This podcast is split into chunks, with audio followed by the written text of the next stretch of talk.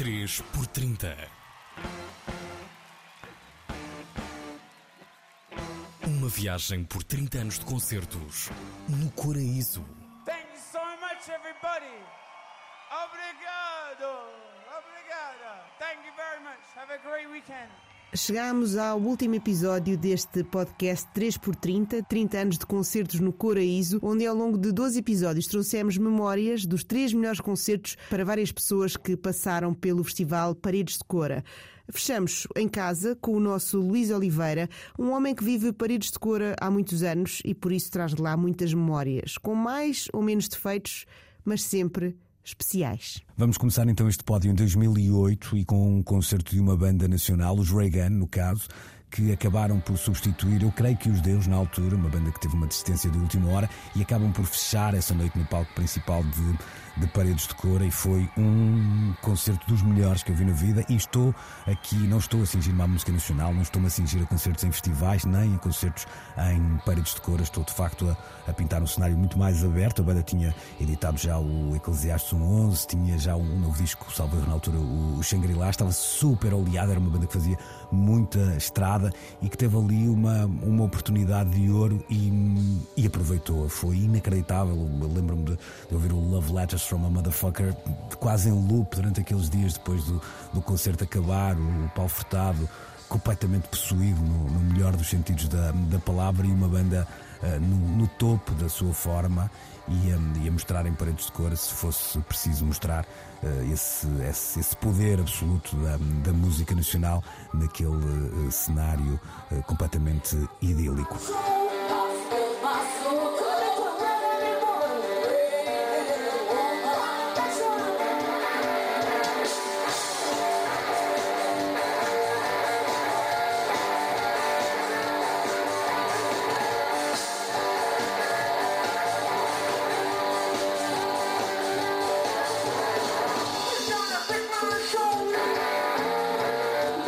Passando para o segundo lugar do meu palco, vou para uh, o meu primeiro impacto com Paredes de Cora, 2013, e para o concerto dos Queens of the Stone Age. Eu já os tinha visto um, no Sá da Bandeira no Porto. Eu sei que há muitas visões diferentes sobre qual a melhor passagem dos Queens of the Stone Age por Paredes de Cora. Há quem prefira a primeira, há quem vá uh, para uma uh, terceira. Eu, um, talvez por ter visto ali pela primeira vez uh, aquela atuação em 2003 foi a que me causou maior impacto, inclusive na minha audição que, que, teve, que esteve uh, muito sofrida durante uh, muito tempo. Era também um, tempo de, de, uma aclamação dos Queens of the Stone Age no cenário alternativo, depois da, da edição do Songs from the Deaf,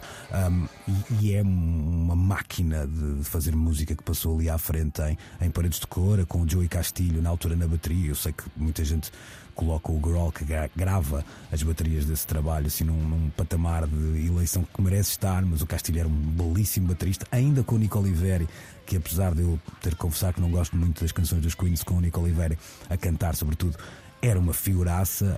em, em palco, portanto era, era não, não vou dizer que era a melhor altura para, isso é sempre muito relativo, mas foi uma altura em que aquela, aquele wall of sound de, de brita e de cascalho forte e feio um, fizeram todo o sentido na, naquele palco e foi assim uma, uma experiência muito extrema, mas que, que tenho como muito gratificante também. 2005, vamos lá para o primeiro lugar e não há surpresas aqui, é uma resposta que certamente muitos uh, terão dado e os que não tiveram a oportunidade de ser escutados para esse podcast uh, e que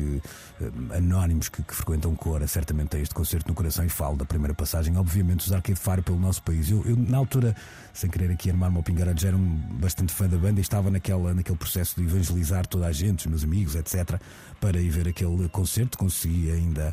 desviar um na altura e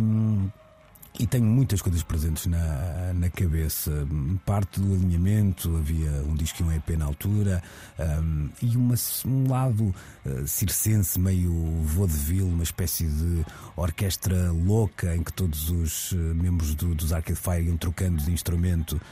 de canção para canção, saindo dos sítios, saltando, batendo com as baquetas no capacete, que por sua vez tinha o um microfone uh, de um dos membros da, da banda, uh, uma dança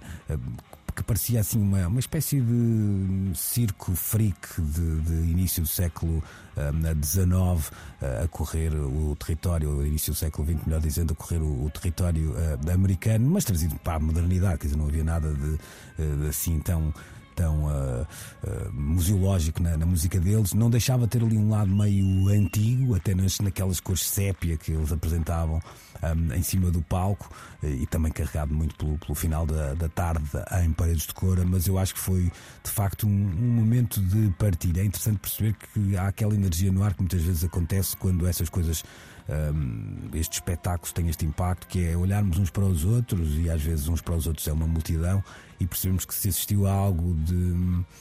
de relevante, algo que vai deixar sementes para o futuro e algo que tem ali um, um impacto que parece uh, notório. Não, não, não, estou a dizer que, uh, como diria o Landau sobre Springsteen, viu o futuro do rock and roll e o nome deles é Arcade Fire, não é nada disso, mas percebeu-se que estava ali uma banda que iria marcar de facto o, cenário uh, da música popular nos próximos anos, como, como aconteceu, e foi muito interessante depois ver o regresso, muitos anos depois da banda, àquele àquele anfiteatro natural, já num outro contexto, já com outro estatuto, e, e, perceber essa,